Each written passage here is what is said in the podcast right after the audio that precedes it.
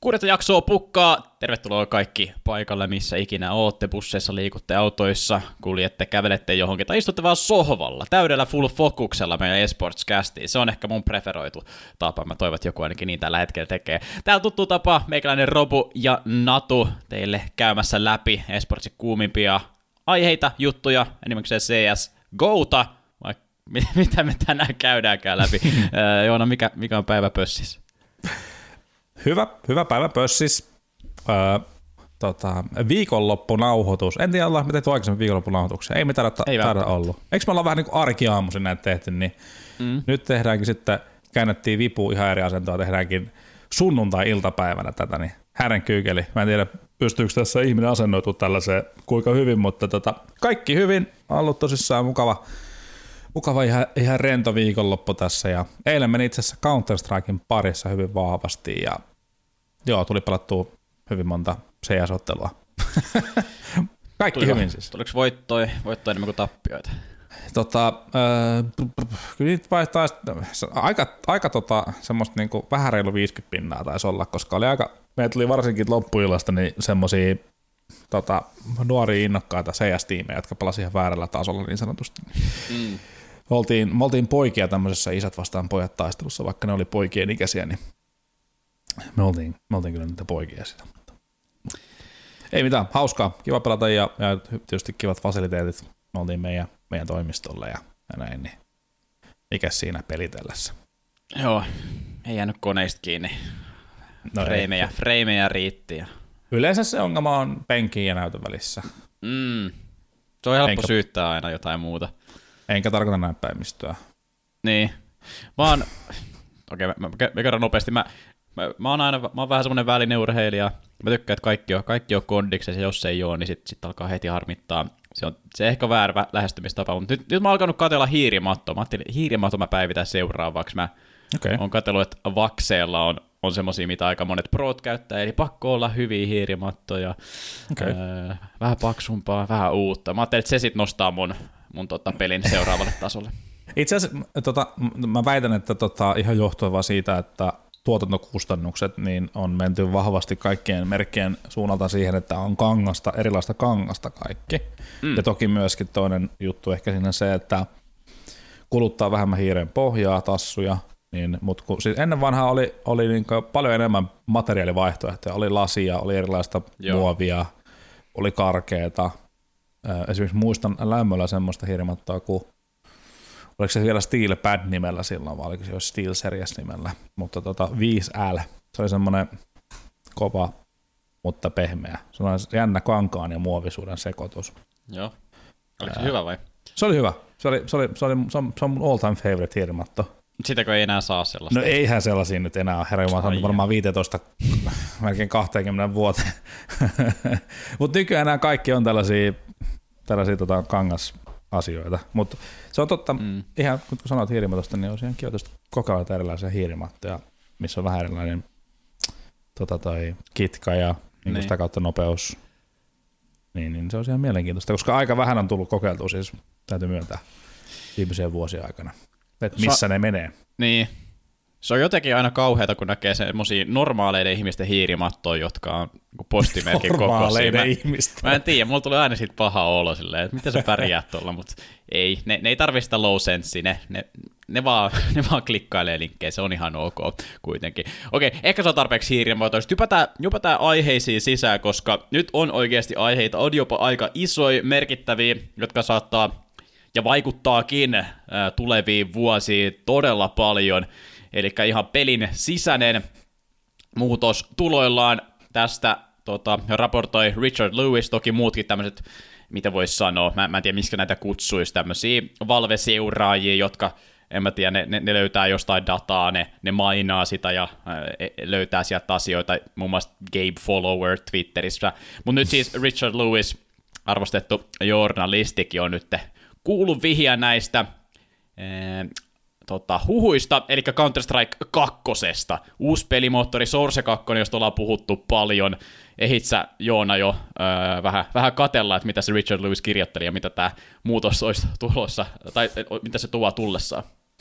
Mulla on tässä se uutinen itse asiassa auki jo, ja tässä on tota, joitakin päiviä sitten tuli Nvidian tota, uusimmat ajurit.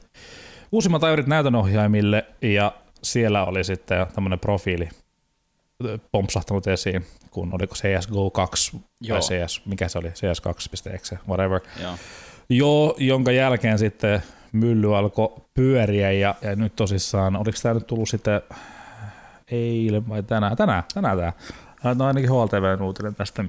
Joo, kuusi tuntia tästä. sitten tuli tämä Substack-artikkeli. No niin, just näin. Niin, niin tota, Öö, mielenkiintoista ja tietysti odotettuakin onhan Source 2 niin porttauksesta CSGOlle puhuttu tosi pitkään, mutta on, niin kuin mikä kiehtoo ja mielenkiintoista on nähdä, että kuinka isosta muutoksesta sitten niin pelillisesti oikeasti on kyse, koska tässä on niin kuin, kun tätä on huhuiltu Source 2 niin siirtymistä yksi CSGOlle pitkään, öö, niin kun sitä on jotkut sitten itse vähän niin kuin eksperimentoineet, ovat todenneet, että sinällään peli ei pelattavuuden näkökulmasta muuttuisi hirveästi, jos tällainen muutos tehtäisiin. Joo. Mutta mitä tämä nyt sitten käytännössä oikeasti tarkoittaa? Öö, onko kyse tosissaan vaan CSK porttaamisesta uuteen engineen? Onko kyse oikeasti uuden pelin julkaisemisesta sinällään vai mikä? Mä, mä en ole ihan varma, mikä on mielenkiintoista ottaa huomioon koko ekosysteemi, mikä CSK ympärillä pyörii.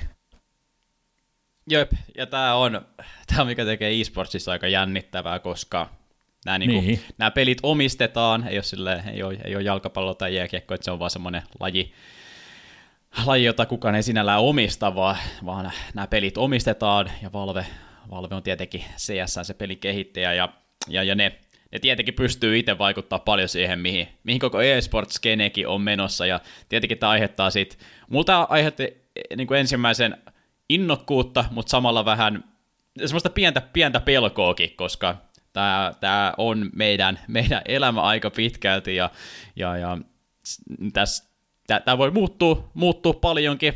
Toinen vaihtoehto ei muutu ihan hirveästi, että jos, jos tosiaan pysyy pelimekaniikat samanlaisena, graffat vaan vähän paranee, sieltä tulee 128 tikkistä matchmakingia, joka oli muuten mainittu tuossa Richard Lewisin artikkelissa, että se nyt olisi sitten vihdoin vuosien ja vuosien toivomisen jälkeen tulossa niin, niin se, sekin on vaihtoehto, että, että se, on, se on pieni pinnan kiillotus ja, ja vähän uusia ominaisuuksia sisään, mutta semmoinen pikku jännitys, että mitä, mitä jos tämä rikkoo kaiken? Niin, kuule hei, mä oon ollut täällä, mä oon ollut täällä hei kauan, mä oon nähnyt näitä, kuule. Älä mä ajattelin kysyäkin, että millainen se siirtymä oli 1.6 CSGO-hun? No siis CSGO, kun tuli, se oli ihan paska. Ollaan nyt ihan rehellisiä. Siis pelihän oli siis, tota, se oli uutuuden vietyksessään ja sillä niin kun, kun yritettiin nähdä vähän niin metsää niiltä puilta, niin oli silleen hauska, kiva. Ja sitten me muistan, että meitä oli porukka 1-6 pelaajia, jotka lähti sitä pelaamaan, niin joilla oli oikea asenne, että me ei verrattu jokaista yksittäistä elementtiä asiaa 1.6, vaan mentiin silleen, että hei, ajatus on, perusajatus on sama, mutta muuten pelimekaniikka on täysin eri. Mä olin itse pelannut ö, tosi lyhyen stintin CS Sourcea, tota, käynyt pelaan yhden kaksi turnausta joku vuosi takaperin, oliko se niin, muistaakseni 2008 kävin pelaamassa ja 2012 oli, kun tämä CSK tuli, niin tota, vai 2011, taisi olla beta 2011, 2012 oli official release. Any, anyhow, pelihän oli aluksi siis tosissaan kehno, mutta kuitenkin pelattava. Ja oli paljon uutta, oli kiva opetella uutta ja muuta. Nyt oli hauska lukea, mä just jonkun jonkun vastauksen jostain Twitterin maailmasta näin siitä, kun joku huole, huolestunut kansalainen nyt sitten oli sitten, kun tulee uusi versio, että miten kun tämä pelin, pelin mekaniikat ja liikkuminen ja koko se kokonaisuus on niin hienoksi tavallaan niin kuin hierottu ja, ja, ja pelaajat, pelaajien taitotaso ja kaikki muu niin kuin suhteessa siihen pelimekaniikkaan on tällä hetkellä niin hipoa täydellisyyttä, että kun tulee nyt jotain uutta, niin kaikki pelottaa, niin samalla lailla silloin kun yksi kutostakin jengi pelasi, ja varsinkin kun CS Source oli siinä välissä käynyt, niin siihen verrattuna yksi kutosessa oli niin kuin maagisen hyvä just se tuntuma, etenkin verrattuna CS Sourceen, niin sama pelkohan kaikilla oli silloinkin, että kun siirrytään sitten CSGOhun, että se tuntuu liian erilaiselta, ja kyllähän objektiivisesti tänä päivänä CSGO on huomattavasti paremmin tuntuneen peli kuin 1.6 ikinä, että kun nyt menty 1.6 pelaamaan, niin ainoa asia, mikä siinä tuntuu niin kuin tosi hyvältä ja kotosalta on se, niin kuin, kun sä pistät napin pohjaan ja sprayaat, niin se on tosi intuitiivinen. Ja sitä kai, se, se, se, on siinä pelissä niin kuin ihan huikea, ja sitä ei ole pysty replikoimaan CSGO. Mutta muuten niin aika on tehnyt tehtävänsä, ja kyllä CSGO on kaikki, kaikkiaan niin kuin hieno peli. Mä en epäile hetkeäkään, etteikö sitten, mitä ikinä sitten tapahtuu kata uuden version kanssa, niin yhtä lailla ottaa aikansa ja, ja sitten varmastikin niin pela, pelimekaniikka tulee olemaan semmoinen, että sitä on kiva pelata ja kiva katsoa. Toivottavasti joo, ja et, kyllä tässä, mulla on se, että muutokseen mä yritän suhtautua positiivisesti. Se on jotenkin hyvin inhimillistä aina, aina just katsoa, katsoa että mitä, mitä huono juttu se muutos voi tuoda tullessaan tai mitä se tuo, mutta mut tota, se ei välttämättä ole kovinkaan, se ei kovin tuotollista ajattelua, että se ei niinku, se ei oikeastaan tuota mitään, mitään hyvää, että se on mun mielestä aina parempi suhtautua muutokseen silleen ilolla ja positiivisuudella. Toki ei nyt silleen sokeastikaan, mutta mutta se on, mm. se on se oikea, oikea reaktio tähän ja toivot, toivot pelaajat ottaa se, ottaa sen samalla tavalla vastaan. Niin. Mä, mä sanoisin, että mä, mitä odotuksia mulla on, niin tota, ähm, miljoona kertaa parempi matchmaking experience. Mm. Ähm, tuolla on CSL on se jo tietysti niin hyvä puoli, että meillä on hienot third party alustat, millä pelata. Ja ne on niin rikastanut sitä pelaamiskokemusta, mutta kyllähän sen kaiken tavallaan pitäisi pystyä tuonne sen sisällekin laittaa. Jep. Se niin on... mä toivon sitä, koska se on kuitenkin se paikka, missä se peruskasuaalipelaaja niin kuin se aikaisemmin viettää. Se on, se on just niin, ja me ollaan tietenkin hyvinkin pitkälle opittu se jo, että se, se haetaan sieltä kolmannen osapuolen alustoilta sitten se seuraava, tai se kunnollinen matchmaking-kokemus, että sieltä pääsee sitten pelaamaan niitä parempi tasoisia pelejä, mutta se on hyvä muistaa, että se ei, se ei tule niinku, se on hyvin niinku epäintuitiivista uudelle pelaajalle. Toki uusi pelaaja se nyt pärjääkin siellä Valve omassa matchmakingissa nykyäänkin, mutta se kun pitää siirtyä, niin se on tosi iso juttu. Ja siinä mä, mä itsekin vielä jokseenkin muista, millaista se oli, ja se oli paljon googlettelua ja ihmettelyä, että aijaa, okei, siis että tämä toinen osapuoli, mä lataan jonkun anti ja lataanko mä jonkun uuden ohjelman, miten tämä avaa tämän CS, niin kuin, paljon paljon semmoisia juttuja, jotka me, me ollaan opittu, ne niin kuin toimii sinänsä, mutta mut se ei, se ei tule kovinkaan yksinkertaisesti. Niin joo, mä toivon ihan samalta tota parempaa matchmaking kokemusta. Y- yksi tärkeä juttu tietenkin siinä on tämä 128 tikkisyys, josta on jo paljon paljon puhuttu. Se on semmoinen mm. asia, jota, joka ihmete, ihmetyttää nykkinen, miten, miten siinä on kestänyt niin kauan. Ja joo, mä, mä, mä toivon kanssa, mä, mä itse lu, lu, lukeudun siihen kasuaaliin kansaa, mutta silti, silti matchmakingi matchmakingin tota kaipaa mullekin, tai mä, mä, mä tykkään pelaa sitä, mun mielestä se on hyvä, että pääsee niin nopeasti hakemaan sen pelin, niin että mä toivon itselleni se, että mä saan sieltä vielä niin kuin kovempi tasoisia pelejä, kun global elite ei enää riitä, niin, niin mitä sitten seuraavaksi, että mi, mi, mitä se tuo tullessaan, niin mä, mä toivon itselleni ainakin sellaista. Miten sitten, miten sä näet, kun tuossa mainittiin paremmat grafiikat, mm-hmm. öö, onko se hyvä, hyvä juttu vai ootko neutraalisen suhteen? No siis silleen saatella pelaamisen näkökulmasta, niin grafiikka on yleensä semmoista niin optimointia frame ratein ja sitten niin tämmöisen visibilityn kanssa, että se on kuinka hyvin sä näet siellä pelissä ja kuinka erottuvia asiat on ja niin päin pois. Että tärkeämpää se on enemmänkin sitten niin tämmöisen katsojakokemuksen ja elämyksen näkökulmasta, että mitä, mitä niin kuin silmäkarkimpaa sitä sinällään pystyy tekemään.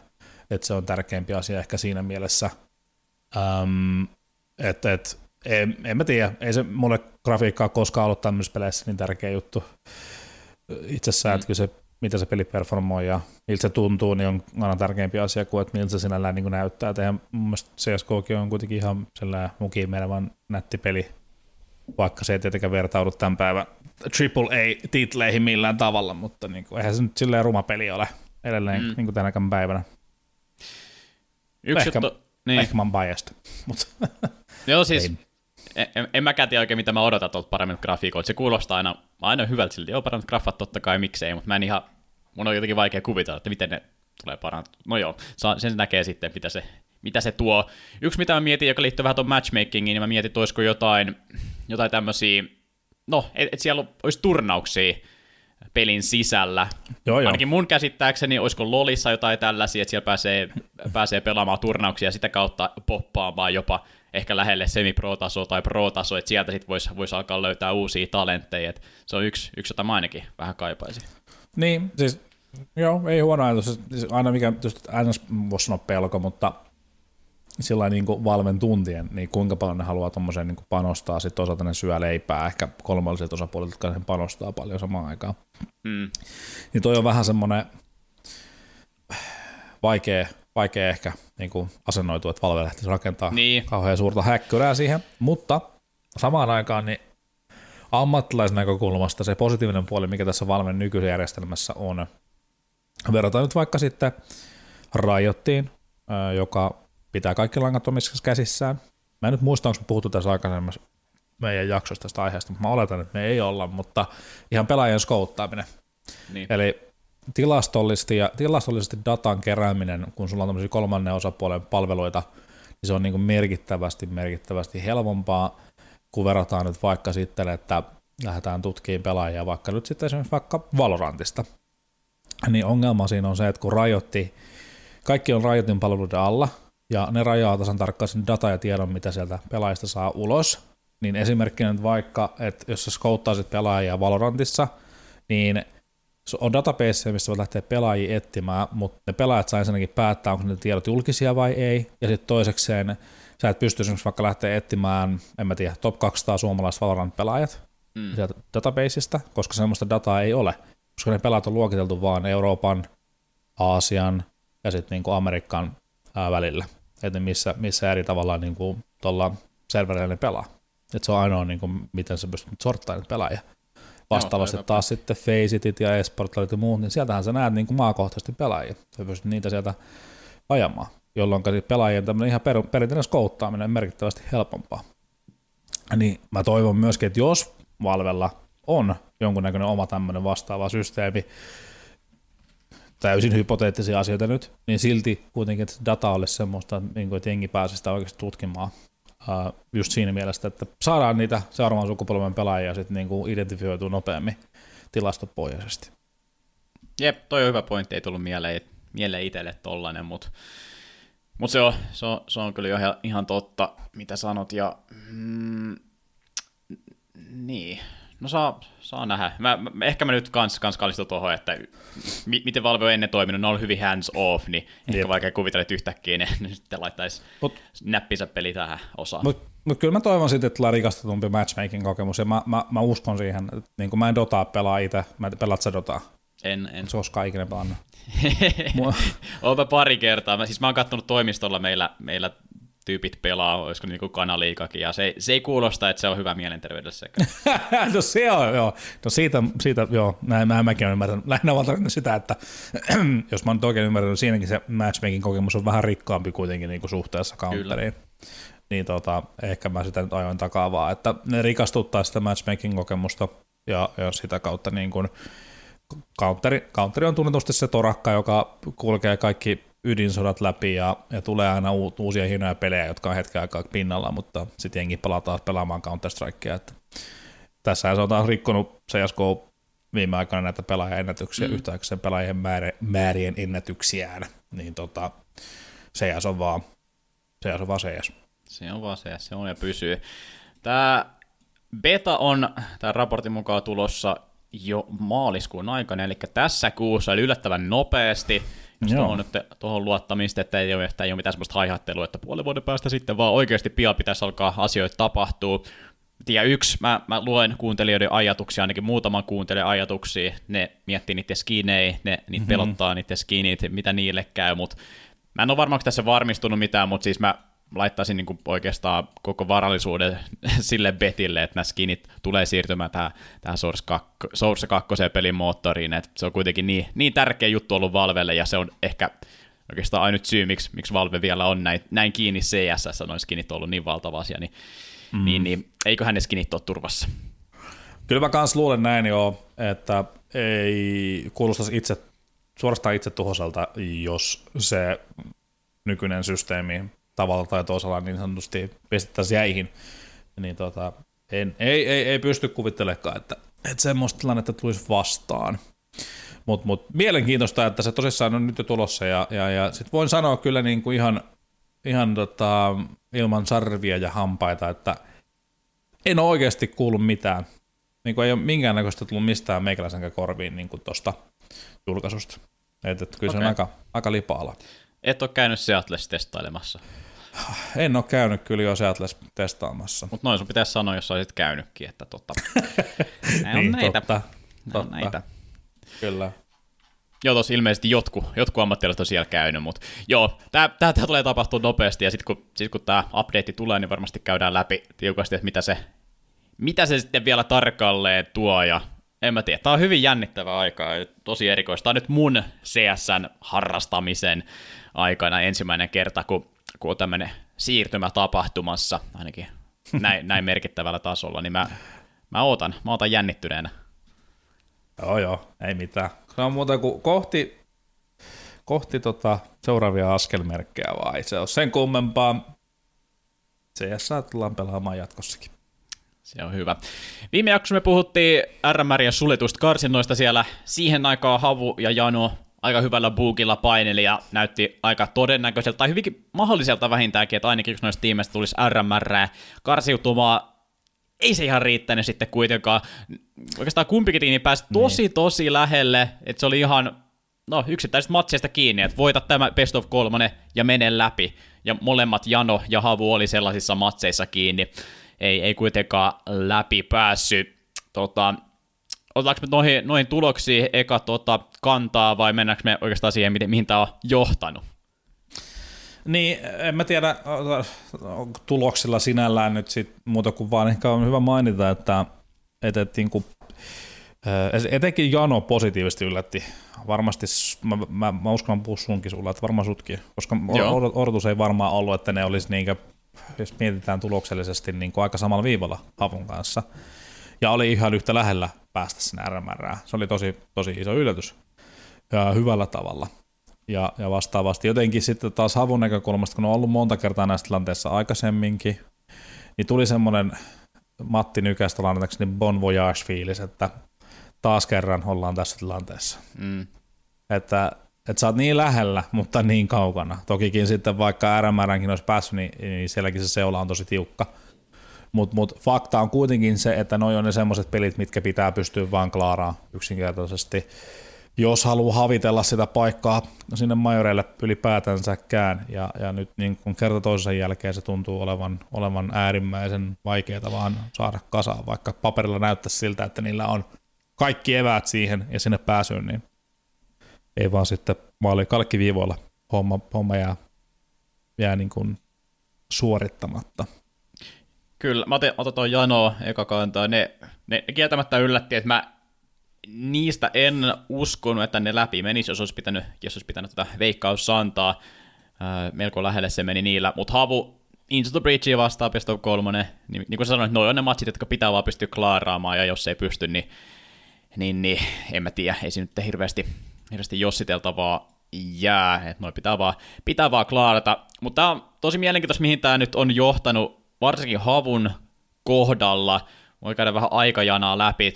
Okei, ne ei pääse RMRistä läpi 19. helmikuuta. 20. helmikuuta parin matsin päivä tätä online, online pelaamisen jujua ja suolaa, välillä on parikin matsia päivässä. Ensimmäinen matsi havulla one win ja vastaa 1-2 tappio, ei siinä mitään, one win, melko kova, kova tiimi. Ja sitten suunnilleen sen jälkeen, noin tunti, tunti sen jälkeen Illuminari vastaan havulla oli peli jossa sitten Doto ei enää pelannut siinä Xarte valmentajapaikalta stand inas, ja sitten vähän tämän jälkeen tuli tieto, että Doto penkittää itseensä havusta, ja ja, ja, ja se, mitä tuosta voi sanoa, se oli tosi iso yllätys, ja, ja ilmeisesti koko Havun joukkueellekin. Havu pisti YouTubeen videon, missä niiden toimitusjohtaja Lasse kävi läpi tätä hommaa ja sanoi itsekin, että yllätyksenä tuli ja varsinkin tuon RMR jälkeen heti.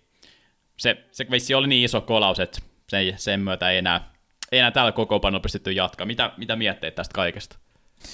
Niin, tota, joo, kyllähän kaikki tapahtui, tapahtui tosi nopeasti ja, ja, ja tota, vaikea se on sanoa, kun ei ole siellä ollut niin kuin päivittäisessä tekemisessä tai ollut niin kuin osa sitä arkea, että mitä, mitä siellä on tapahtunut, mutta sen verran tietysti Doto tiedän ja tunnen myöskin tietysti Samit ja Janit ja, ja Xarte on entuudestaan tuttu. Et, et, tota, Joonas on aika semmoinen suorapuheinen suomalainen mies ja ehkä sen heikkouksiin kuuluu sellainen tietynlainen niin kuin asioiden, miten, miten niitä ehkä viestitään, miten sitä käydä läpi, varsinkin jos se on joku semmoinen niin kuin negatiivissävytteinen palautteen, palautteen, niin kuin palautteen antoon liittyvä, niin tota, sillä on sillä on semmoinen tietty suorapuheisuus, se ei välttämättä kaikille ihan lennä. Toiselle se on tietysti fine, mutta ei välttämättä kaikille. Ja siellä on varmaan sitten vaan puoli jos toisinkin niin mennyt huuruun pahemman kerran ja hän on tehnyt johtopäätöksensä ja lähtenyt sitten menemään. Mutta se, mistä mä mm. en oo tykännyt, on ne signaalit, mitä on näkynyt sosiaalisessa mediassa. Siellä on, äm, miten on niin kun äänettömästi jopa reagoitu. Siellä on käynyt jotkut heidän pelaajistaan tykkäämässä erilaisista twiiteistä, missä on heitetty Doto bussin alle ja, ja, ja kaikkea tämmöistä kyseenalaista kommentointia, niin siellä on niin niihin pelaajat käynyt tykkäilemään näistä viiteistä. Ain't cool. Mä nyt en halua nimetä, jokainen saa itse käydä kaivamassa suvittaa. Öm, se, se, ei mun mielestä niin kuin, se ei vaan kuulu tähän hommaan ollenkaan. Et olla, ollapa mm. vähän iso, ollapa vähän, vähän tota, pitäisi, meidän pitäisi olla jo viisaampia fiksumpia ja aikuismaisempia kuin, kuin tollainen. Öö, ihan hyvä reagointi tosissaan myöskin tuolta Lassella ja Havolta, että et kävi tämmöisen ehkä itse reflektioinnin läpi mm. kameralle. Kiva juttu. Ainoa mitä mä ehkä kaipasin olisi, että olisi ollut kiva, jos olisi ollut jo joku action plani. Että näin niin on itse tutkiskelun paikka, niin olisiko sitten ollut mahdollisesti vielä parempi, jos olisi suoritettu tämä itse tutkiskelu niin sanotusti ja sitten tehty johtopäätökset ja tehty jonkun näköinen pläni, että hei, tässä on meidän träkki seuraavat vaikka, en mä tiedä, vuosi, kaksi, kolme, viisi. Ja, ja näin me haluttaisiin, näillä eväillä me uskotaan, että me lähdetään tätä niin kuin hommaa viemään eteenpäin. Niin se olisi ollut ehkä vielä niin kuin parempi. Mutta toikin oli kiva, hyvä juttu ja hyvä avoimuutta faneille ja yhteisölle ja ehkä semmoisille, jotka ei ole niin syvällä tässä gameissa seuraa sivusta vaan, niin, niin, niin, niin antaa vähän perspektiiviä, että millaisia asioiden kanssa – siinä painitaan ja, ja totta kai se, että eihän se niin joukko-organisaation näkökulmasta ole kivaa, että asiat vaihtuu jatkuvasti ja jos tota havuhistoriaa nyt katsoo viimeisen vuosina, niin se syklihän on ollut aika sama, että puoli vuotta tyyliin on ollut joku porukka ja sitten on tullut joku muutos. Ja sitten se on niin jatkuvasti Niinpä. semmoista niin kuin resetointia ja resetointia ja taas toivotaan, että tällä onnistuu ja, ja näin. Että.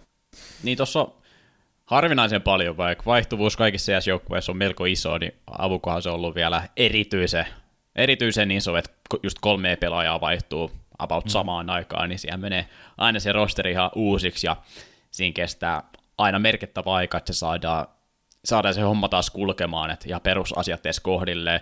Toi on hyvä nosto, että, että olisi voinut jotain ehkä konkreettisempaakin action plania, mä en edes miettinyt sitä, mutta joo, ehkä, ehkä se jäi siitä vähän puuttumaan. Ylipäätään mä kyllä tykkäsin, tykkäsin tuosta videosta, suosittelen kaikki menee, menee se katsomaan tuolta Havu YouTube-kanavalta, koska se oli, se oli kuitenkin paljon paljon parempi kuin, kuin ei mitään, mitä me ehkä Havut ollaan tässä nähtykin viime aikoina.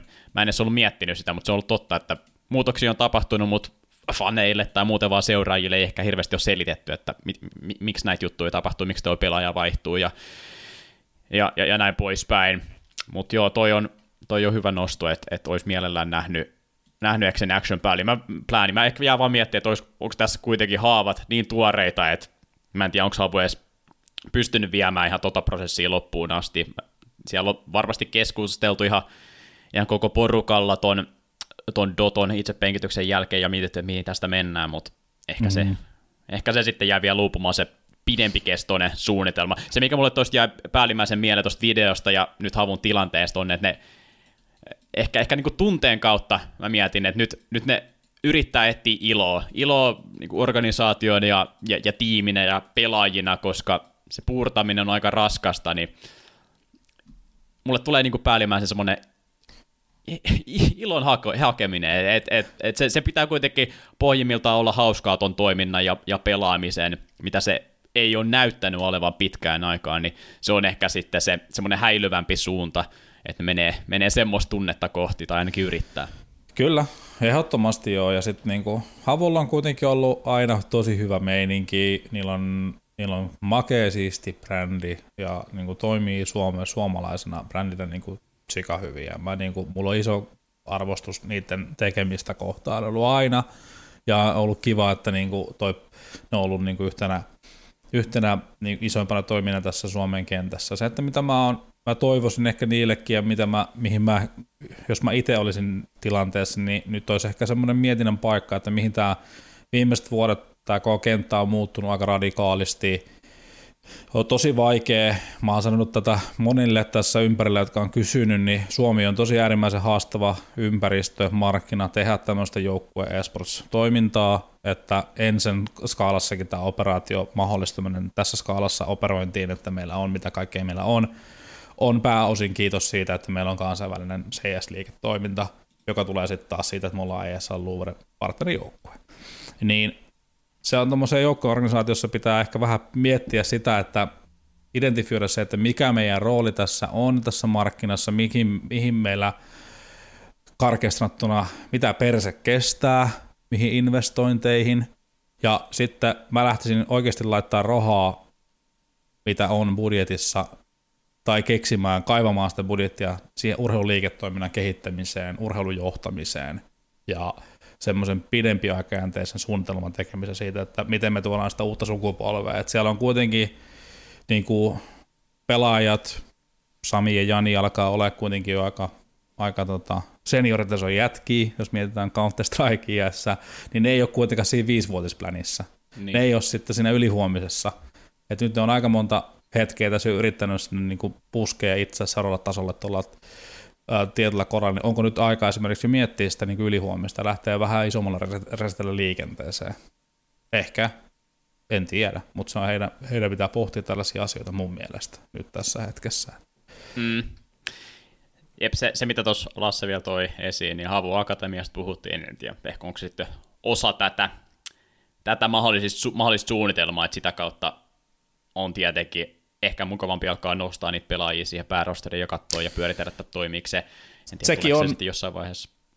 Kaik, kaik, kaikki rakkaus kaikille, jotka akatemiatoimintaa haluaa tehdä, mutta jumalauta se on kova duuni, kun tota, se on vierestä seurannut, että se ei ole helppoa hommaa, että se on, se on kiva, se on tiedätkö, niin kuin mm. oikeasti ajatuksen tosi kiva, että et, lähdetään tekemään akatemiatoimintaa, mutta kyllä siinä pitää ollakin sitten niin kuin, että jos me otetaan Emeli, Ikosen Emeli, joka meillä pyörittää sitä projektia, niin, niin, niin äärimmäisen iso hatunnosto, mitä kaikkea se tekee, puhumattakaan, että meilläkin tarkoitus skaalaa sitä isommaksi, niin se tarkoittaa taas sitten lisää ihmisiä, että tällä hetkellä meillä on dedikoidusti siinä vetäjää ja siinä on valmentaja ja sitten siinä on tota, organisaation performance coach tai head of player development uh, Ula jeesaa sitä hommaa ja, ja siinäkin on niin kuin, niilläkin on kädet siinä tosi tosi täynnä. Et, et, mutta mut ei nää, näihin, näihin juttuihin ei yhtä oikeaa vastausta. Nämä on mm. laajoja isoja kysymyksiä ja isojen pohdintojen paikka. Mutta, mutta tota, kyllä niin Havolo on kuitenkin sillä hyvät lähtökohdat lähteä rakentamaan sitä juttua. Nyt vaan pitää, nyt pitää vaan itse katsoa peiliin porukassa siellä ja miettiä, että mitä me tehdään seuraavaksi. Mikä on meidän juttu? Mikä se on, mikä se mahtaa olla. Mä oon vähän vielä tota, vähän tässä analysoida tätä uutta rosteria, millä ne on ainakin pelannut tässä nämä viimeiset viikot ja kertoo mielipiteet siitä. Siellä nyt siis pelaa Arial ja Exevidon ja Kore Palasten lisäksi, no Otton ja Banjo, ja sitten Doton paikalle tullut Airax, joka kovassa vaikutti tuossa viime vuonna ennen kaikkea isosti. Se oli kovan in-game leaderi, nyt on sitten tullut Havu liidaamaan. En tiedä, tuleeko se täällä jatkamaan, mutta mä, mä näen tässä paljon, paljon mahdollisuuksia, ja mun mielestä Airax on ollut semmoisessa asemassa, että se, se ansaitsee tämän mahdollisuuden. Eihän noit in-game leaderit Suomessa nyt tunnetusti ole, ole pilvin pimein, mutta mun mielestä Enitä missään, Roope. Enitä missään. Enitä on missään. Ei ole missään. No, Tanskassa on muutama. No joo. Se poikkeussääntö. Mm. Jep.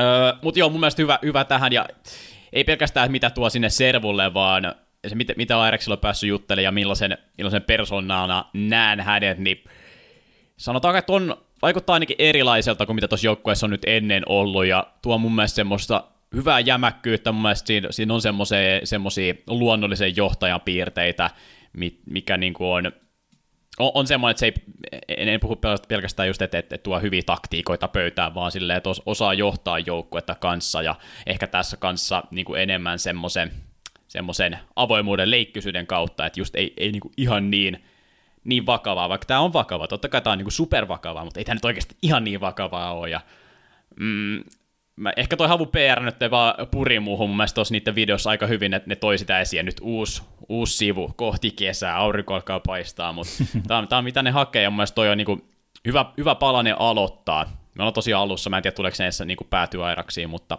mun mielestä tuossa on hyvä mahdollisuus. Joo, joo, ja, ja siis niinku, hyvin mä nyt on tulkinnut tuossa, mä, mä en ole rehellisesti ihan hirveän perillä Airaksin tota, tasosta pelaajana, niin eh, käsittääkseni tyyppien seuraajien huoli on ollut enemmän sit niinku, että pystyy sit yksilötasolla delivero- deliveroimaan numeroita riittävällä tasolla. Kato mikä on maailman paras joukkue tällä hetkellä. Mitä että? Kato mikä on maailman paras juu, joukkue juu, tällä juu, hetkellä. Joo, joo, joo, joo, joo, joo, kyllä, kyllä. Joo, ja siis se on ihan fair enough. Ja tätä mä olin just tulossa tähän näin, että, että, että se ei ole, niin kuin, tämä ei ole niin yksinkertainen tämä homma. Counter-Strike on semmoinen peli loppuviimeessä, missä ää, maailmassa on mekaanisesti todella lahjakkaita pelaajia, turut ja torit täynnä, mutta loppupeleissä ne, jotka oikeasti on sitten semmoisia, joilla on potentiaalia ammattipelaamisessa, niillä on sellaisia ominaisuuksia, ihmisyy, inhimillisiä ominaisuuksia, kuten nyt vaikka niin kuin mainitsit, johtamistaidot on yksi tämmöinen, mutta ylipäätään tämmöiset jutut kuin sosiaaliset taidot, empatiakyky, palautteen vastaanottaminen, palautteen antaminen, kyky lukea tilannetta, lukea ihmistä, kaikkia tällaisia niin kuin inhimilliseen interaktioon liittyviä asioita, niin loppujen ne asiat, niillä pystyy kompensoimaan äärimmäisen paljon ihan pelitaitoihin liittyviä juttuja. Tämä käy järkeä. Koska sulla on siellä viidet silmäparit jatkuvasti, se koko joukkojen kohesio, se, se, se, se määrittelee tosi paljon, että se ei ole vaan sen yhden ihmisen harteilla jatkuvasti se duuni, vaan sulla on niitä laitureita siellä, jotka antaa sulle oikeita juttuja, oikeita impulseja, jotta voidaan tehdä oikeita oikeanlaisia ratkaisuja. Ja totta kai yksilötaitoa pitää olla, pitää pystyä, kun laitat hiiren kohdalle ja ykköstä, niin tässä osuu enemmän kuin ei, ja sitä kautta se ratkaisee myös. Mutta kyllä noilla asioilla on kuitenkin niin kuin käsittämättömän suuri merkitys siihen, että joukkue voi menestyä. Niin, ei, niin kuin, työmaailmassa ei noin turhaa käytetä esimerkiksi työhaastatteluissa aikaa. Varmaankaan mä oletan, että, että ei siellä pelkästään katsota se CV ja sen perusteella, öö, niin kuin sanotaan, että tervetuloa duuniin, vaan on aika moni kierroksia, just katsota, katellaan, katellaan sitä, sitä tota persoonafittiä, onko siinä oikeat, oikeat ominaisuuksia. Ja ihan, ihan normiurheilunkin puolella, että ihan sama, että ei, ei ne pelkät taidot, vaan että minkälainen, minkälainen tyyppi on. Ne on aika tärkeitä. Mm. Kyllä. Okei, onko sulla sul havusta vielä vai jatketaanko eteenpäin? Ei mulla oikeastaan ole enempää muuta kuin, että hei, oli positiivinen ylläri, että tosissaan oletin, että Jano olisi karnut sen Assembly, mikä se nyt ikinä olikaan se turnaus. Ai sä oletit, että ne voittaisi? Kyllä mä oletin, koska oli tuo isoja muutoksia tapahtunut noin lyhyessä ajassa, niin kuin ihan muutamia päiviä ennen. Niin jotenkin, ja sitten ajattelee, kun Jano pelasi niin hyvin kuin RMRissä näin. Mutta I got proven wrong. Ei, ei, Havu klarasi sen hienosti 2-0 ja, ja, ja oli aikamoinen Otto show. Oi niin, mä olin saanut, että Otto ND oli ihan liikaa noilla laneilla. Ja toivotaan, että Otto show jatkuu, koska tota, Otto show oli hienoa katsottava vielä 2019. Niinpä. Sen jälkeen ollut vähän hiljaisempaa, mutta kaikkea hyvää Havulle. Mä toivon, että asiat lutviutuu mennä eteenpäin. Me tarvitaan Suomeen hyviä organisaatioita, hyviä ihmisiä, hyvää tekemistä, jotta tämä menee eteenpäin. Ei muuta kuin vamos ehkä osa noista asioista nähtiin Lantrekeillä, siellä pelattiin Elisa Oppe Suomi nelosen, nelosen playoffit, ja meikä, meikäläinen siellä tietenkin oli vaikuttamassa selostamassa noita pelejä. Mä ajattelin tuoda vähän raportaasia pöytään, mikä se nyt oli ehkä, ehkä tärkeintä. Siellä Janu nyt sai sen voittonsa. Ense Akademi oli siellä finaalis vastassa, oli tosi odotettu finaalipari, että et, se nyt ei yllättänyt ketään. Ja aika tasainen, tasainen finaali nähtiin, se oli oikeasti tosi laadukas, se oli tosi hauska finaali, mun mielestä siinä nähtiin paljon yksilöiden taitoa, Myltsil podilla paljon hyviä hetkiä, Slovi oli, oli elementissä, vikas karta sitten kuitenkin, kuinka muukaan kuin Allu otti, otti Jano reppu selkäänsä, otti mitä 35 tappoa siihen, siihen vikaan ansientti ja sitä kautta Janolle se lani voitto. Ensi akademin kannalta no, eh, mitä nyt näki, siis luonnollisesti totta kai tosi harvittava tappio, ja mitä lavan takana niitä näki, niin oli kyllä, oli kyllä, oli kyllä tota, aika, aika surullisen näköisiä jätkiä, mutta se, se, se, on tietenkin, mm. tietenkin ihan ymmärrettävää. Toista kertaa ne oli tässä meidän Suomi Liiga finaalissa, viimeksi oli Havu vastassa, mutta tässä niillä oli, silloin ei ollut mahdollisuutta, mahdollisuutta voittaa ihan honestly vaan, mutta tässä se mahdollisuus oli kyllä, ja mikä siellä olikaan paras tilanne, 1-0 tilanteessa, kartoissa, ja sitten Mirage, no ekana johti 8-0, ja sitten tokaksi ne johti 13-6, kun sitten Alex, eli tämä Jano uusi lisäys tuli sitten yksi vastaan kakkosen voittamaan, ja sen jälkeen Jano ei enää hirveästi hävinnyt, ja lopulta Klaaras 2-1. Ei sä yhtään kattele tuota finaalia? Tota, pätkiä siitä kerkisin kattelee jo. Um, ja, ja tota, mä voisin verran taustottaa, että mä tiedän, että siellä näillä kavereilla oli vain ja ainoastaan yksi tavoite tuossa tonne mm. Lantrakelle lähtiessä, oli voittaa. Kaikki, niin kaikki tähtäisi että ne voittaa. Sen takia ne on ollut äärimmäisen pettyneitäkin, että ne on asettanut itselleen sen tavoitteen, että ne, ne tuo sieltä pokaalin kotiin. Ja tota, kun ne ei sitä saavuttanut ja kuinka lähellä ne oli siinä, niin tota, äärimmäisen, totta kai ne on tosi pettyneitä siihen, siihen lopputulokseen niillä oli tuossa viikolla aika paljon kaikenlaisia, kaikenlaisia tota, huolia ja murheita terveydellisiä. että siellä on porukka ollut vähän kipeänä ja muuta, mikä on sitten vaikuttanut tuohon viikkoon ikävästi. Ne oli siis bootcampaamassa tuolla toimistolla siis. Se unohdin sanoa tuosta välistä vielä. Joo. Ja et silleen niin valmistautuminen siihen oli, lataus oli kova, kova tuohon finaaliin.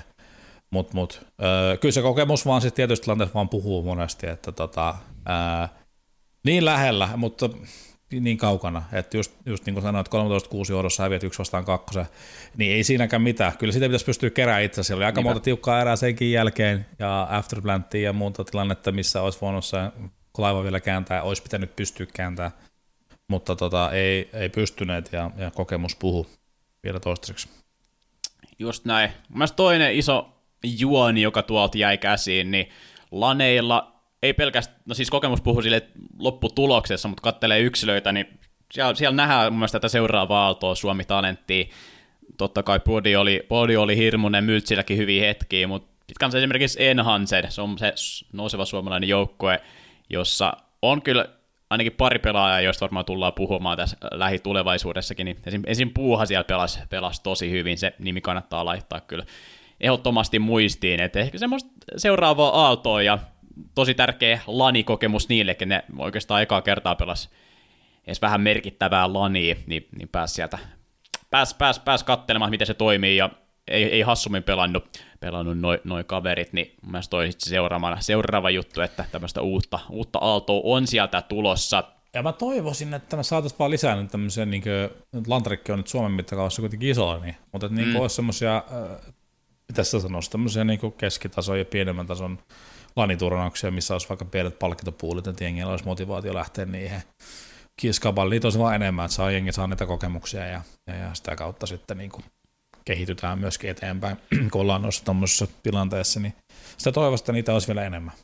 Niin, no ihan, ihan samaa mieltä. Tota, siinä, siinä on paljon, paljon tota, tota, tota, semmoisia vaikeuksia saada, saada niitä järjestetty ihan niin kuin ihan niin kuin vaan se, että ei, ei ole ilmasta, ei ole ilmasta no järkätä, järkätä näitä turnauksia, niin, niin se, se on se mm. vaikeus näissä, mutta toivottavasti saadaan tänäkin vuonna vielä lisää, lisää suomilaneja, ja, ja varmasti saadaankin, saadaankin niitä tehtyä. Haluan itse sanoa tästä Elisa Oppe Suomi neloskaudesta, että, että tota, se, se, se, ei mennyt ihan, ihan kohilleen ainakaan mun mielestä, ja kun mä olen sitä paljon järkkäämässä, niin toivon ja uskon, että vitoskausi tulee olemaan ole merkittävämpi ja, ja kiinnostavampi, niin me tehdään duuni sen eteen, että saadaan siitä, siitä vielä parempi kokonaisuus. Kyllä, se... Ja, se on, ja se on tärkeä. Ja siis mä sanon sen, että, että, että tota, hatunnosto edessä esportsin väellä, että ne on ottanut tuon ton, ton, ton, niin kuin, miksi sen sanoisi, soihdun kannettavakseen. meillä on ollut tilanteita tässä viimeisen, viimeisien vuosien historiassa, missä meillä on ollut aivan liikaa pelattavaa Suomessa. Nyt meillä ei ole yhtään pelattavaa Suomessa, niin. jos ei, ei lisää Openia. Joten toivottavasti se saa jatkoa ja ihmiset kiinnostuu ja seuraa sitä. Siellä on tulevaisuuden seuraavan, seuraavan seura, niin kuin uuden sukupolven tulevia pelaajia pääsee sieltä katsomaan. Että jos ajattelee sen vaikka näin, jos kiinnostaa katsoa jääkiekossa vaikka U20-kisoja, niin no Viplay Academy League on ollut sitä, mutta sekin on tauolla, sitäkään ei tapahdu. Niin vaikka sitten mm. Suomen sisäinen ASM-liiga periaatteessa. Niin. Et, tota, tulevaisuuden tähtiä näkee siellä potentiaalisia. Just näin. Joten katsokaa, seuratkaa, tukekaa, jotta meillä on täällä sarjatoimintaa, jotta meillä on kilpailtavaa näille nuorille lupauksille. Jep. Kiitos. Kiitos, kiitos tästä Tatu. Mä kerron vielä yhden jutun, koska tätäkään me ei ole viestinyt tarpeeksi hyvin. Mä haluan kertoa tästä rakenteesta sen, että nythän sitten tästä nämä finalistit lunasti paikkansa ESM-turnaukseen, joka pelataan tuossa kesän jälkeen syksyn alussa. Siellä ää, tota, ää, on jaossa Suomen mestaruuden titteli, ja sitten vitoskaudelta kans finalistit pääsee sinne, ja ei siellä ole pelkästään se Suomen mestaruus, vaan siellä ESM-turnauksen voittaja lunastaa paikkaansa isoon LAN-turnaukseen vuoden lopulle. Tämä on mitä me ollaan viestitty, ja tämä on ihan, tämä on ihan julkista tietoa. Mä en, en enempää kerro, mutta iso, iso, iso juttu ja iso kokonaisuus kuitenkin. Hypätäänkö eteenpäin vielä? Meillä on ihan, ihan pari juttua läpi käytävänä. Yes. EPLS meillä on tosi lyhyt osa, osa tässä. ESL Pro Liiga siis kanssa tuossa pyörinyt hiljalleen. Mutta on ollut äh, pirut tylsät nämä kaksi ekaa lohkoa. Ei vaan ollut mitään semmoisia huippupelejä tai edes, edes niitä ihan kiinnostavimpia joukkoja. Toki G2 pelasi siellä ykköslohkossa, mutta se on vähän pelittelyä, totta kai niin läpi meni, ja oikeastaan kaikki odotetut sieltä läpi meni, ja vähän sama nyt tapahtumassa B-lohkossa, ei ole ainakaan hirveästi vielä tunteita herättänyt. Onko sulla ollut sama? Vähän sama viikko, joo. Mä en, tietysti tässä kun itse on, on tota joukkueessa ja osallistumassa, niin sitä odottaa sitä viikkoa, kun ne pelaa. Mutta mut, kyllä mä oon niin jotenkin ikävä myöntää partnerijoukkueen osaomistajana, mutta vähemmän sun seurattua kuin tota, normaalisti. Ja mun mielestä tota, ystävämme Tomi Kovanen on aika kovan ääneen tykännyt kritisoida monesti ESA Pro. Ja nytkin on sitä kritiikkiä heittänyt aika paljon tuonne Twitterin maailmaan siitä, että suurin osa tota, airtimeista tulee siis niille vähemmän kiinnostaville joukkueille tällä formaatilla, mitä tällä hetkellä mm. käytetään että jos mä nyt muistan, mä heitän tästä nyt vähän hatusta näitä lukemia, mutta jos tyyliin vaikka 15 prosenttia ottelusta pelataan semmoisia otteluita, missä pelaa oikeasti top-jengit ja loput on semmoisia pelejä, missä pelaa sitten niinku vähemmän top-jengejä, niin on se vähän niin. nurinkurinen tilanne niin kuin TV-tuotteena. Joo, ja tällä kaudella tuli vähän lisäjoukkueet messiin, että edellisellä kaudella 24 ollut, nyt on 32, niin luonnollisesti niiden vähemmän hohdokkaiden tiimien määrä on lisääntynyt, ja sitä kautta just noita ehkä vähän... Niin tätä, tässä mm. nyt, nyt mä löysin yhden Tomin twiitin täällä, että no niin. tota, mä, mä, mä suomennan tämän nyt, koska mä tehdään suomenkielistä, hän on tämän englanniksi kirjoittanut, niin vapaa suomennosta tästä twiitistä, at Tomi Twitterissä siis. Äh, kahden viikon, kahden pelatun viikon jälkeen EPLssä on ollut viisi top 10 joukkuetta, G2 Cloud9 Outsiders Heroic Fnatic. 32 ottelua on pelattu ja vain neljässä näistä 32 ottelusta on ollut kaksi näitä, näistä joukkueista pelaamassa yhtä aikaa. Mm. No, kyllä hyvä, hyvä, hyvä nosto. Se kuulostaa aika karut nyt, kun noin numerot kuulee. Mm ehkä se voi jo jotenkin liittyä siihen sitten, että minkä takia seurattu vähän. Mutta hauska nähdä sitten jälkikäteen tuota dataa ja näin vertailua aikaisempiin kausia ja muuta. Me nähdään sitä sitten, sitten että miten lukujen ja, ja, ja katseluaikojen suhteen, mitä muutoksia on nähtävissä. Annetaan posia kuitenkin sitten taas sillä, siinä tuohon tuohon, tuohon niin kuin, miten sitä tuotantoa vedetään tai miten sitä studioijene tehdään, niin sehän on, siitä on tehty semmoista niin kuin, miten CS-summit ja no summit, Beyond the Summit, niin. RIP by the way, niin tota, sitä tyyliä on tuotu nyt tuohon hyvin vahvasti ja pelaajia otettu sinne istuun ja pelaajia otettu selostamaan ja muuta. Mä tykkään siitä, se on kiva juttu ja hyvä lisäys ja, ja sillä että kun äm, näitä turnauksia on niin paljon erilaisia, liikoja erilaisia, niin se on ihan hyvä, että tehdään tämmöisiä juttuja, millä se tuote erottuu siitä massasta ja pyrittäisiin luomaan semmoisia vähän erityyppisiä, erityyppisiä sisältökokonaisuuksia, ja jos nyt on oikein tulkinut tämä sarjajärjestelmäkin, mikä nyt tässä on käytössä, tämmöinen joku triple elimination mm. kikkare, mm. niin ajatuksena se, että jokaisella pelillä olisi merkitys, ettei tuu sitten näitä round niin. robin niin. laskureita, strikerin kuuluisat laskelmat ja taulukot, mitä on ollut tuolla Twitterin mm. maailmassa, aina kun nämä pro on ollut menossa, niin se ajatus oli niin kuin se perimmäinen ajatus, kun noita muutoksia on tehty.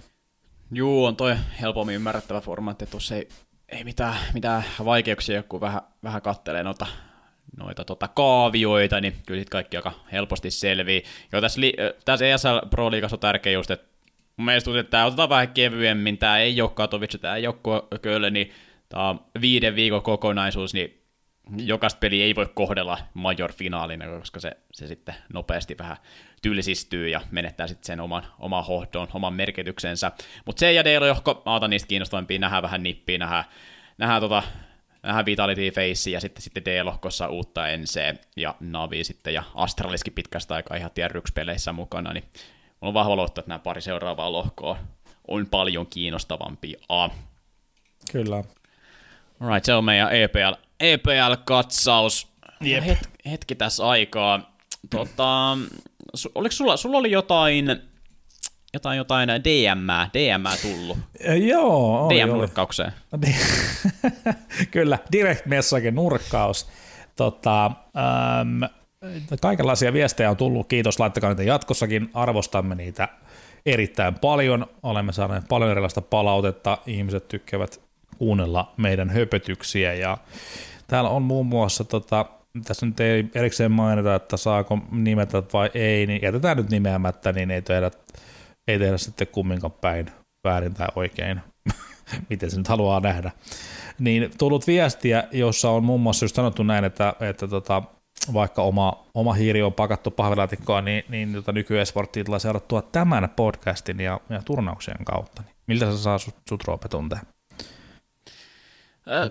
Tuntuu, tuntuu tosi tosi, tosi siistiltä, tosi siistiltä, että tämä on, tämä on väylä siihen CS-seuraamiseen tai ainakin osin sitä. Ja mä, mä tiedän, on paljon ihmisiä, jotka ei just itse pelaa, mutta mut seuraa. Se on, tässä, se on CS aika, aika siistiä mun mielestä, että Jep. tuntuu, että tässä, tässä e-sportsissa on, tässä, tässä lajissa on paljon enemmän sitä kuin monissa muissa. Ja se johtuu siitä mun mielestäni, että CS on niin äärimmäisen pitkä historia. Että jos ajatellaan, mä itse on tämmöinen 85 syntynyt lähempänä 40 oleva kolmen lapsen isä. Mulla on poika, vanhin poika, joka pelaa CS, ja mä oon itse pelannut CS hänen ikäisenään 2000-luvun alussa. Ja sitä kautta myöskin näitä on paljon muitakin, jotka on 80-luvulla, 80-luvun puolivälissä tai 90-luvun alussa syntyneitä, jotka ei välttämättä itse enää pelaa, mutta on pelannut silloin vuosituhannen alussa, kun on ollut teini-ikäisiä, ja sitä kautta on helppo myöskin sitten lähteä mukaan innostua katsoja urheiluna tuohon lajiin. Mm. Niin mä uskon, että tämä kaikki on se syy, minkä takia näin on. Ähm, mutta tämä tyyppi oli laittanut tässä vähän kysely, että tiedänkö mä mitä, mitä tota entisellä 1.6 aikojen parhaalle kynäniskoille kuuluu. mä, tää, mä tykkään tästä kynäniskasta. Se on itse asiassa, muistaakseni meillä taisi olla joskus, tai mä, jollain, jollain joku porukka taisi olla kuin kynäniskat joskus tämmöinen katheri. Kuulostaa joo, pikkusen tutulta. Niin, niin voi olla, että tästä on ehkä jo eri iteraatiotakin niin, tota, niin. Vuosien, vuosien saatossa. Täällä on erilaisia nimimerkkejä. Mä tuossa ennen lähetystä itse asiassa, tai ennen nauhoitusta tuossa tota, vähän sullekin näitä kävin läpi, niin kuinka monta nimimerkkiä tulee, tai sanoo sulle yhtään mitään, niin käydään nyt vielä kerran läpi tämä sama lista. Alfa, ei sano varmaan sulla yhtään mitään, oli mun vanha joukkuekaveri. Joo, nice. 2004. 19 vuotta sitten. Mitä Alfalle kuuluu, onko tietoa? Öö, tai olisinko tota, ehkä LinkedInissä saadaan mä olla connected. Öö, en kyllä ole ihan varma, mä en muista nyt, mutta jotain työelämässä vaikuttaa, en muista kyllä sen tarkemmin. Sitten täällä on Barrak, ei mitään kärryä, en ole ollut tekemisissä. Bluder taitaa vieläkin pelailla välillä CS, ihan niin kuin urheilun kannalta, mutta en muuten tiedä mitä tekee. Koali. Koalin kanssa tuli pelattu itse asiassa just yksittäinen CS-ottelu. Ei kauaaka sitten, ehkä joku mm-hmm. pari viikkoa takaperin. Konte. Juuso. Juuso Sajakoski. Hänen velinsä Saku Sajakoski, hän edusti Enseä. Eli Skuikke. Pelasi pubkia Ensessä monta vuotta. Mm-hmm. 2019 tämän vuoden tammikuu. Konte oli siis aikanaan, tota, pelasin hänen kanssaan silloin, kun pelattiin Lurpiksen ja Nasun ja näiden kanssa. Ja, ja oltiin hetken aikaa maailman parhaitakin vuoden 2007. Mutta tota, erittäin taito, pelitaitoa kaveri, mutta tota, erikoinen, erikoinen seppä silloin nuoruudessaan kyllä, että jos lähti piirtää hommat, niin lähti piirtää isosti. Että siellä saatettiin jossain, niin kuin, miten mä tätä vertaisin, no ESVC aikana oli iso turnaus, niin sen kyseisen turnauksen quarterfinaalissa ne ostetaan haulikkoa, jotka ei ollut siis yksi mitenkään hyviä Aa. pyssyjä, niin sillä pidettiin yli nuken pihaa. Ei siitä se enempää. Oliko siis syy? Miksi? Koska, koska pystyy. Niin. Okei, okay, joo. Sepä se. Niin. Mutta niin, ne, ne, nyt tässä menisi viikko, kun me ruvetaan lista. Täällä on Doberia, on Iketusta ja Basikkia, Kuppia, Kuvikkia, Melvinia. Melvinin monet muistaa ehkä Trainin positiona, mutta hän oli myöskin pelaaja, jonka kanssa tuli pelattua. Plaste, myöskin Ruuit, pelasi CSGOtakin vähän aikaa. Hiene, hiene. Tonpa vaikuttaa nykyäänkin, on tuolla Alman edussa valmentajana koulussa siis. Ja, ja Z for Zetor, Make. Hän pelaa edelleenkin Counter-Strikea harrastuksenaan aktiivisesti. Silloin tällä aktiivisesti, silloin tällä ilmeisesti vähemmän aktiivisesti, mutta edelleenkin. Voitti Clan Base Eurocupin vuonna 2000, jos sitten väärin muista. 23 vuotta 23 sitten. 23 vuotta Aattele. Voiko olla totta? Kyllä, näinpä. Tota, mutta tämä nyt ehkä siis kuvastaa, että counter on aika pitkä historia sen takia nimenomaan tätä, niin kuin, tämä menee sukupolvelta toiselle ja perus, en mä tiedä, peli on vaan niin yksinkertainen perusidealta. Ja sitä on pelannut niin monet jo, ja niin. eri versioita ja kaikkea. Joo, tosta tuli mieleen Zoreen noin landrekeillä. Mä muistan, oliko noin Zoreen kuudennet vai seitsemännet landrekit, missä on ollut pelaamassa. Kuulemma eka kertaa 2010, ja sitten jos vertaa näihin Enhancedin pelaajia, siellä on pelaajiin siellä jotain 16-vuotiaita, niin, niin, niin, niin, mitä? Ne on ollut tarhassa. Ne on ollut tarhassa, kun Zore on eka kerta ollut landrekeillä pelaamassa, ja nyt ne oli siellä samaan aikaan. Että tääkin, tääkin taas kuvastaa sitä samaa juttua. Niin, joo, tota, mäkin olen Lantrakella käynyt pelaamassa. Mun mielestä mä en ole lähtenyt minä muun kuin voittajana, kun mä oon siellä käynyt. Sata prossaa. mutta tästä nyt on jo jokunen vuosi aikaa myöskin. Että. Niin, mutta ei se mene. Joo, se Zorekin on kuitenkin jo pelannut pitkä aikaa, että tota, mutta mut, siellä se vaan vielä, vielä kuitenkin tota, vääntää näiden junioreiden kanssa intoa täynnä, mutta tota, ähm, Mä en tiedä, mitä tästä nostalgia-osiosta nyt sen suuremmin nostaa esiin muuta kuin sen, että, että tota, sen takia se on hieno laji. Sillä on niin paljon historiaa ja, ja, ja on, ainoa ikävä puoli on se, että, että tuosta noilta ajoilta ja noista nimimerkeistä, mitä tuossa aikaisemmin mainitsin, niiltä ajoilta on liian vähän todistusaineistoa enää nykypäivänä niin, niin. tallessa. Niin. Että se olisi kiva, kun sitä olisi enemmän jäänyt, mutta tässä on tietysti teknologia maailma muuttunut CS-historian aikana aika valtavasti, että mennään sinne ammoisille vanhoille ajoille, niin eihän silloin ollut mitään striimejä. Silloin mentiin HLTVn kautta katsoa, ja nyt en tarkoita HLTV.orgia, vaan tarkoitan counter sisällä ollutta HLTV, eli nykyisen GoTV, hmm. joka kautta sinne sitten niitä katsottiin. Tai sitten semmoisen matchbotin kautta, mitä voi HLTV-orgissa nykyään katsoa, niin sitä katsottiin IRCssä. Niin tota, niistä ei ole jäänyt ihan samanlaisia samanlaisia vodeja ja digitaalista jalanjälkeä kuin mitä, mitä meidän nykypeleistä jää. Mm. Sun täytyy olla toi, joka tarinoi noista aina vähän väliin. Niin Musta tuntuu, että torinoissa koska se muistaa kaikesta kaiken. se on uskomaton seppä. Se on. Oliko siellä DM-postilaatikossa vielä jotain muuta vai? Tämä varmaan jotain muutakin oli, mutta, mutta ehkä napataan seuraavassa okay. jaksossa sitten seuraava joku viesti tuolta ennen kuin laitetaan homma ihan täysin pakettiin, niin mä haluan nostaa vielä Derken nimen ylös. Onneksi oi, olkoon Derke ja Fnatic Valorantissa, jotka kävi voittaa tuo Champion Story Kyllä. loginin Sao Paulossa. Se oli vissi tämä Valorant-kauden aloitus. Vähän aina, aina koita pysyä käydä, mitä, mitä tuolla sitten oikeasti, oikeasti ratkottiin, mutta, mutta tota, rahaa oli jaossa ja sitten tuossa noiden tuurilla paikkoja seuraavaan vaiheeseen oltiin, oltiin tienaamassa.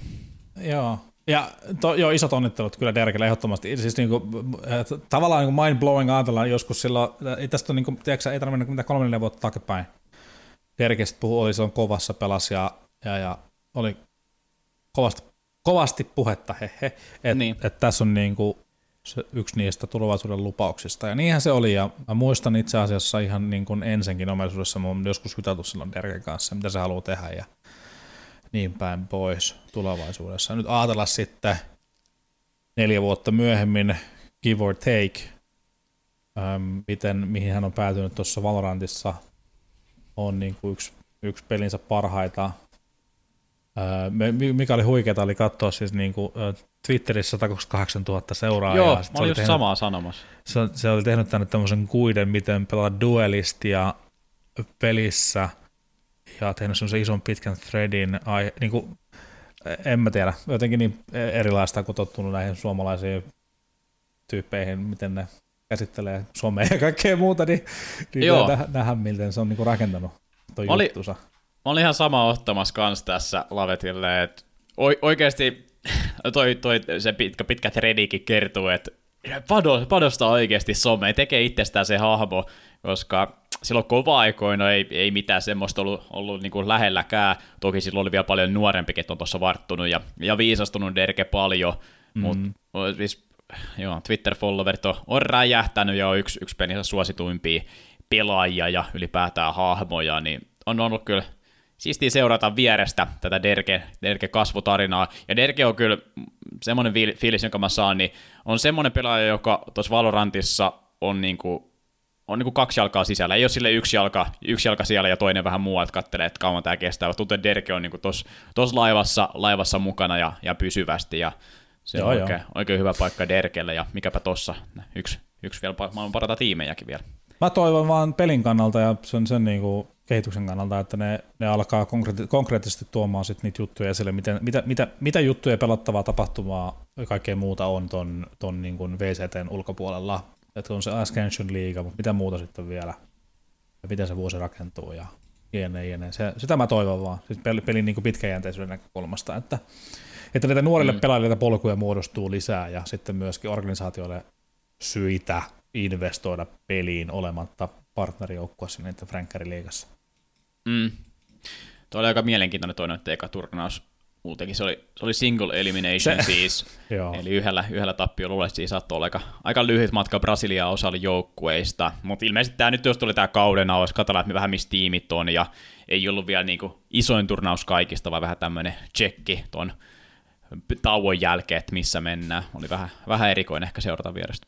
Joo, joo se oli itse asiassa, tota, mä juttelin Jampin kanssa tuossa joku viikko sitten, ennen kuin se lähti, sinne, se lähti silloin, oli lähes bootcampille silloin Hollantiin, ja tota, vähän, niin kuin, no ei mikään uutinen, e, en se, et, miettii aina uusia pelejä, Valorant on yksi peli, mitä me ollaan pohdittu tässä matkan varrella myöskin, mutta ollaan niin kuin sit juteltu ihmisten kanssa eri peleissä, ja nyt Jampin kanssa juteltiin muun muassa Valorantista, niin siinä kun just sitten tosta, tästä turnauksesta puhuttiin, niin toi, aina toivo oli vaan, että ei heti lähtisi lauluun yhden pelin jälkeen. Mm-hmm. Se on hyvä toive. Kuinka kävikään. Sitten, yep. tota, aika raaka peli, aika raaka peli. On. Joo, me, me jatketaan ainakin sivusilmän, jos ei mulla Valorantin seuraamista. Kyllä se, se on tota, ihan mielenkiintoinen peli. Se, se on ehkä katson näkökulmasta vähän overwhelming, jos sitä koskaan, kun siinä on aika paljon kaikkea näitä ta- taikoja niin sanotusti, niin niiden hahmojen opiskelu vähän, että mitä se merkitsee, että kun on joku X vastaan X tilanne ja on tietyt hahmot he, elossa vaikka, niin jne, jne, miten se muuttaa sitten sitä vaakakuppia, että kenen puolella se on ja näin poispäin. Siinä varmasti meidän paketti valmiina. Öö, laitetaan, laitetaan pillit pussiin. Ei muuta kuin ilon kautta kohti seuraavia viikkoja. Palataan seuraavassa jaksossa.